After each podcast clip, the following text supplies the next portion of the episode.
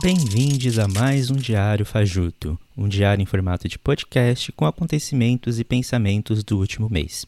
Hoje é dia 3 de julho e, como sempre, eu vou começar falando sobre os locais que eu estive no mês de junho. E para começar, eu quero falar sobre a minha participação no podcast Bisão Voador. Lá no começo de junho, a gente gravou o especial da Parada do Orgulho na Podosfera com o Fernando Arazão do podcast Fora do Meio, com o Heavy do Papo Incerto e o Iago Romero do, Simples, do Cine Simples. E lá, como prometido no último Diário Fajuto, eu falei para vocês sobre como foi a minha saída do armário. Já no final de junho, eu participei de um talk na Aurelo, a convite do Fernando, para a gente falar sobre o que não é representatividade no mês de junho. E para quem não sabe, a Aurelo é um aplicativo de distribuição de podcasts que oferece monetização para os podcasters, tá? E o talk também, lá no talk também estavam a Letícia, do podcast Sapa Justa, e o David, do Desculpa o Atraso. E eu acho que eu já comentei no episódio anterior do Diário Fajuto, mas é sempre bom reforçar. Eu estou participando de uma mesa de RPG chamado Bosque e a Luz, lá no canal Estação RPG.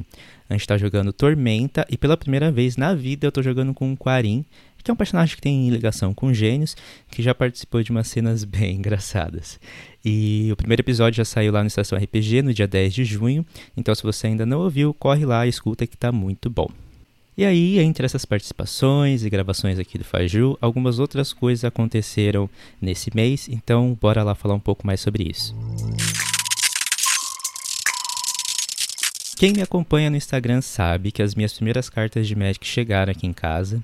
Já fazia um tempo que eu queria ter as cartas físicas, né? Porque é um jogo que eu conheço desde a minha adolescência, mas eu nunca tive a oportunidade de ter nenhuma carta. E aí, recentemente, eu descobri que eles tinham lançado uma coleção nova de Escola de Magos chamado Strixhaven. E aí eu decidi comprar um box e um pacote com dois decks iniciais, né? Um pacote, um deck preto e um deck verde. Só que infelizmente eu ainda não consegui assistir mais vídeos para entender melhor como montar um, um, deck. Meu Deus do céu, eu tô falando deck da minha cabeça tá vindo back, mas enfim. Porque quando eu não tô no trabalho real oficial, real oficial, ou eu tô descansando, ou eu tô fazendo algo do Faju, ou eu tô fazendo alguma coisa da rede LGBT Podcasters, né? Mas é aquele bom e velho ditado: choices. Inclusive, por falar em em descanso, uma das coisas que eu mais gosto de fazer quando eu decido descansar ou procrastinar também, né? É jogar The Sims 4 e escutar podcast ou músicas, alguma coisa assim. E aí eu não sei se eu já comentei aqui, mas The Sims é o meu jogo favorito da vida e me marcou tanto que eu lembro da primeira vez que eu conheci ele. É, a primeira vez que eu conheci o The Sims foi numas idas no supermercado com minha mãe, acho que era adolescente, pré-adolescente, alguma coisa assim. E aí, passando na área de jogos, né, tinha o CD de um jogo de construção. E se eu não me engano, perto dele que estava o The Sims. Eu, eu não lembro se era o The Sims 1 ou se era o The Sims 2. Mas de qualquer forma, eu fiquei encantado com a ideia de um jogo de simulação de vida. Só que na época, né, a gente não tinha dinheiro para comprar um videogame, muito menos para ter um computador. Então levou bastante tempo até eu ter acesso ao jogo. Mas pelo que eu me lembro, eu joguei um pouco de The Sims 2 e menos ainda do The Sims 1, mas uma coisa que chamavam para mim sempre a atenção era a possibilidade de personalização. Né? Então eu passava muito tempo construindo casinha e construindo personagem. Mas aí veio The Sims 3 e esse eu lembro de comprar com um vendedor ambulante lá na Lapa em São Paulo e de voltar para casa torcendo para que, que o CD funcionasse mesmo e funcionou. E aí, desde então, não passou um ano sem que eu jogasse, nem que fosse um pouco de The Sims, sabe? É, todo ano eu jogo, às vezes eu jogo mais, às vezes eu, eu jogo menos. Mas enfim. E aí, agora, né, correndo o risco de transformar isso em trabalho, eu decidi compartilhar esses momentos com vocês a partir de lives na Twitch. Porque o que acontece? Eu passei a consumir mais conteúdo na Twitch esse ano e eu tenho achado os conteúdos produzidos lá bem, bem interessantes, né? E aí eu decidi experimentar essa plataforma para testar se ela me oferece a flexibilidade que eu preciso para poder produzir nela. E também para ter uma outra forma de interação com vocês, compartilhando as coisas que eu gosto de fazer. Mas bora lá, bora manter o foco. O esquema na Twitch vai funcionar da seguinte maneira: eu vou jogar o The Sims 4 enquanto escuto episódio de algum podcast que faça parte da rede LGBT Podcasters, tá? Então pode ser que eu escute mais de um episódio de podcast em cada live, vai depender da duração que eles tiverem. A primeira live vai ser no dia 12 de julho, às 17 horas no horário de Brasília, e para começar eu tô pensando em escutar os primeiros episódios do FajoCast, a não ser que alguém dê algum outro tipo de sugestão e aí eu posso avaliar. Mas aí depois disso eu pretendo fazer essas lives todas as segundas-feiras a partir das 17. E aí, eventualmente, pode aparecer alguma live surpresa aí quando eu tiver com tempo livre em outros dias, beleza? E aí, saindo do tema da Twitch, também em junho rolou a campanha Além do Arco-Íris, da rede LGBT Podcasters. E foi muito legal ver a galera se movimentando para participar da campanha e tal. Mas aí eu quero deixar uma, uma dica para vocês. É, vamos se movimentar para fazer esse rolê acontecer além, além do mês de junho. Porque, por exemplo, se você tem o costume de interagir com podcasters que não fazem parte da comunidade, indica para eles podcasts, podcasters LGBTs para participar do programa deles. Não precisa ser necessariamente da rede, mas indica. E se possível, sugerir também um tema que não seja falar especificamente sobre ser LGBT, sabe? E se der, indica também a rede LGBT Podcaster, porque lá a gente tem muito podcast sobre temas muito variados e importantes e que podem ser discutidos o ano inteiro. Mas, agora que o jabá foi feito, eu quero registrar aqui as minhas impressões sobre algumas coisas que eu consumi nesse mês, que não foram muitas, né? Mas uma delas foi a série Loki. Até o momento eu assisti quatro episódios da série. Eu tenho gostado bastante dela até agora, principalmente por conta da questão das linhas do tempo e da cena pós-créditos no final do quarto episódio.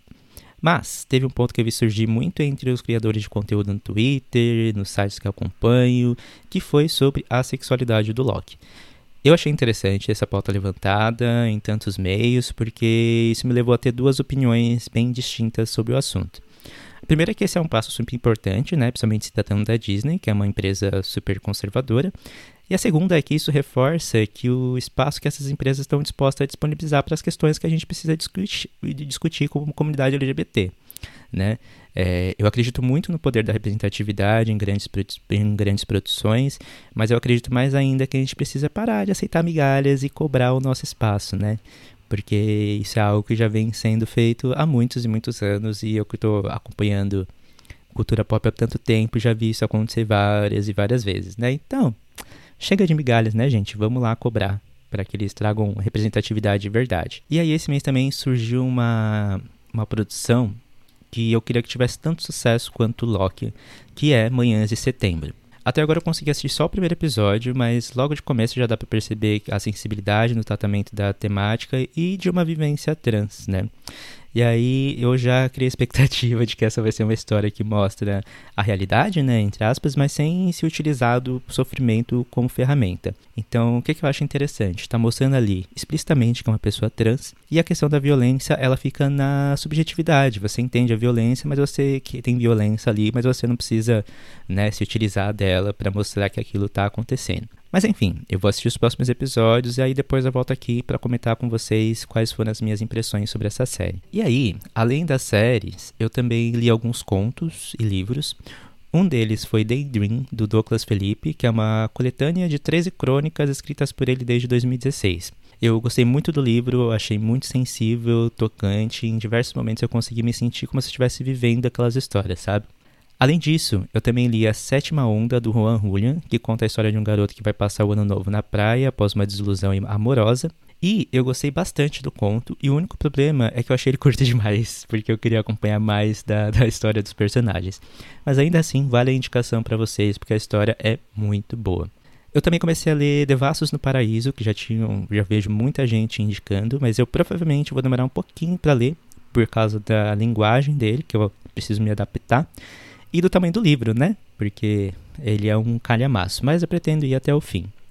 E além disso, eu também comecei a ler o Silmarillion do Tolkien, por recomendação do Carlos Benode. Então, bora ver se eu finalmente vou conseguir ler algum livro do Tolkien, porque eu já tentei ler O Senhor dos Anéis, mas assim, não rolou por conta daquela coisa que todo mundo fala, o excesso de detalhes. Mas bora lá ver o que acontece. E além de tudo isso, também teve álbum novo da Pablo Vittar, né? E o viado entregou tudo, né, gente?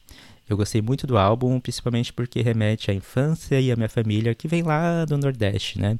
Que eu lembro que, mesmo morando em São Paulo, era muito comum a gente ouvir forró, porque é um ritmo que fazia bastante sucesso lá. Então, minha mãe veio de lá, minha família veio de lá e meio que trouxe isso junto, né? E, e mais principalmente na casa dos meus avós na Bahia, né? Quando a gente ia passar as férias lá e a gente fazia alguma festa, sempre trocava um forrozinho. E esse álbum novo da Pablo me traz lembranças boas toda vez que eu ouço ele, né? Então, e aí eu também vou deixar para vocês uma recomendação, que é episódio do próxima faixa, comentando faixa a faixa desse álbum, que tá bem legal também. E aí, saindo um pouquinho das coisas que eu consumi, mas ainda na conexão com a próxima faixa, é, nesse mês eu fiz uma leitura de tarô pela primeira vez na vida. Tive uma, uma experiência bem interessante. É, quem fez a leitura das cartas para mim foi a Clarice, que faz parte do podcast Próxima Faixa.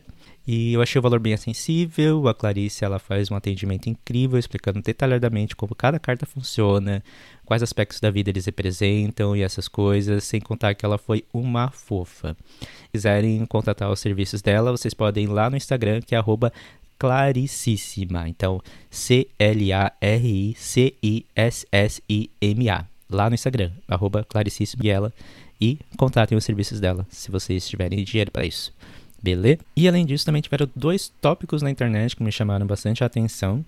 É, a primeira delas foi a discussão entre os cringes e a geração Z, que eu achei interessante, né, por conta da interação entre pessoas de gerações diferentes, né, que estão na internet. E, mas ao mesmo tempo também fico meio, sei lá, boring, sabe, meio entediado com essas discussões, porque a gente já vê elas acontecendo há um tempo, né, que nem aquela discussão da geração Nutella e geração raiz, por exemplo. Mas, enfim, eu vi algumas discussões legais sobre isso, os memes foram bem divertidos, mas não passa de mais um choque entre gerações, né? Mas é interessante ver essa interação acontecendo. E por último, nesse mês a gente viu um monte de gente fazendo discursos homofóbicos em pleno mês da visibilidade, né? E, novamente, não estou surpreso com esse surgimento, né? Disappointed but not surprised, porque né, isso acontece. Mas o que me incomoda é como as pessoas se comportam diante desses acontecimentos. Porque, assim, eu acho que é importante que as pessoas se exponham, que a gente denuncie essas, essas gere uma discussão que pode levantar, pode levar ao, ao avanço dos, das nossas pautas. Mas o que a gente vê comumente na internet são, são atitudes que, ao invés de gerar discussão, acabam dando mais visibilidade para quem deveria ser lançado no ostracismo, ser esquecido.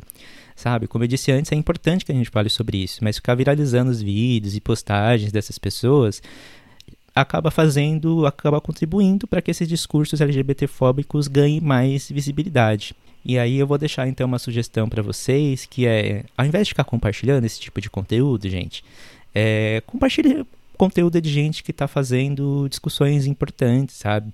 Mesmo que seja falando sobre, sobre essa temática, mas compartilhe o conteúdo de pessoas LGBT que estão falando sobre isso, sabe? Tem tanta gente trazendo discussões interessantes aí. Biquarentona falou sobre isso, teve vídeo da Erika Hilton no Roda Viva falando sobre isso, ela meio que previu, né, que isso ia acontecer praticamente por conta de uma pergunta. Então compartilha o conteúdo dessa galera, sabe? Que tá trazendo um conhecimento que, que agrega. Mas enfim. E aí, aqui para vocês, quais são os meus, né? E tem algumas produções que eu tô de olho aí para consumir e talvez falar sobre isso aqui com vocês. Então, no dia 23 de julho vai estrear na Amazon um filme chamado Jolt, uma atriz que eu gosto muito, que é a Kate Beckinsale, que fez os filmes do Anjos da Noite. Eu adoro filmes de ação, tem mulher chutando bundas e aparentemente vai me agradar muito. Além disso, vai estrear Vingança e Castigo, que em inglês é The Harder They Fall, na Netflix. É um filme de faroeste que tem a Regina King e que eu vou assistir porque eu adoro essa mulher desde o Watchmen. Mas também porque tem uma galera preta envolvida, assim, eu tô curioso para ver o que, que vai acontecer. Infelizmente ainda não tem data de estreia, mas eu vou ficar de olho para assistir logo que sair e torcer para sair agora em julho. Então é isso, pessoal. O recadinho final é: fiquem atentos aos conteúdos que vocês consomem e compartilhem nas redes sociais. Pode se divertir com choques geracionais e sempre que possível tenta consumir filmes e séries de maneira crítica. Indica podcasters LGBT para participar de podcasts que não tem pessoas LGBT na equipe. deem o suporte que for possível para a galera que está lutando contra esse governo. E me sigam nas redes sociais, que vez ou outra eu apareço por lá. Vocês me contam tanto no Twitter, tanto no Instagram, como FajoCast. Então é isso, galera. Muito obrigado por me escutarem até aqui e a gente se vê nos próximos episódios. Tchau, tchau. Este podcast faz parte do movimento LGBT Podcasters. Conheça outros podcasts através da hashtag LGBT Podcasters ou do site www.lgbtpodcasters.com.br.